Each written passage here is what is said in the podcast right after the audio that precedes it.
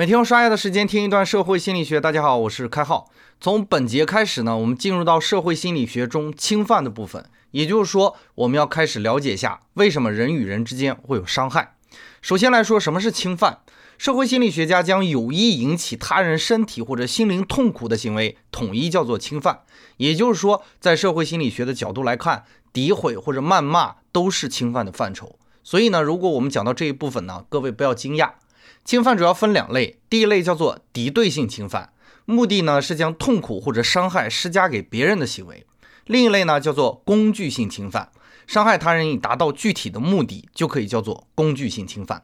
我们来举两个例子哈，如果你的同事因为你不慎的将他的文件弄坏了，他暴跳起来揍你一顿，那这就是敌对性侵犯；而如果你俩因为岗位竞争的事儿呢，对方希望通过揍你一顿让你放弃岗位竞争，这就是工具性侵犯。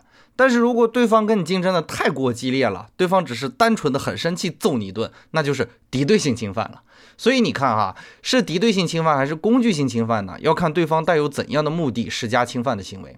除了侵犯的分类呢，我们今天要说的第二个主要内容是进化心理学怎样看待侵犯的问题。第一个角度，从身体的侵犯角度来说，男性普遍高于女性，原因有两个。第一个原因，男性需要建立对其他男性的控制，以确保自己可能的最高地位。第二个原因，男性充满嫉妒的攻击可以防止配偶与其他男性交配，确保父权。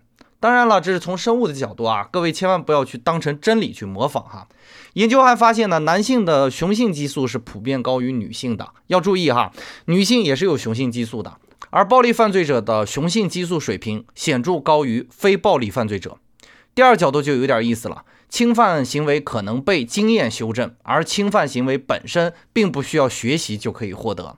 生物学家郭仁远设计过一个很有趣的实验，他将小猫和老鼠放在一个笼子里饲养，因为小猫和老鼠一起长大，结果长大后呢，小猫不但不会伤害这只老鼠，它连其他的老鼠都不会伤害啊！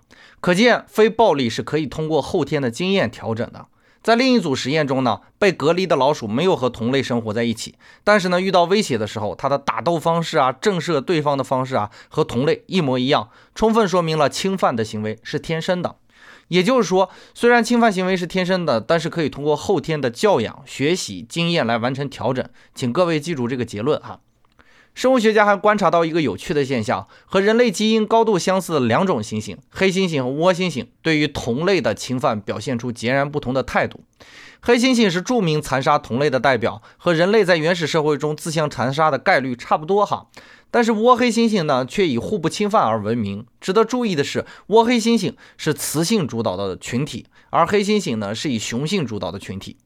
以上的例子证明了什么？想必各位不用开号细说了吧？哈，说多了又会有人觉得开号在为女性来伸张权利了。御书房从建立的第一天开始呢，就隔三差五的收到了特别冠冕堂皇的质疑，譬如指责我节目内容的，有的人甚至会直接通过谩骂的方式来和开号对话。互联网呢，你是看不见血的，所以呢，侵犯总是那么自然。对于这些互联网语言暴力，反抗吧，总会有人跟你说：“开号，你怎么沉不住气呢？不反抗吧，凭啥他骂完痛快了就可以离开呢？”不过纠结来纠结去哈，我还是希望通过教养的高度去看待这个事情。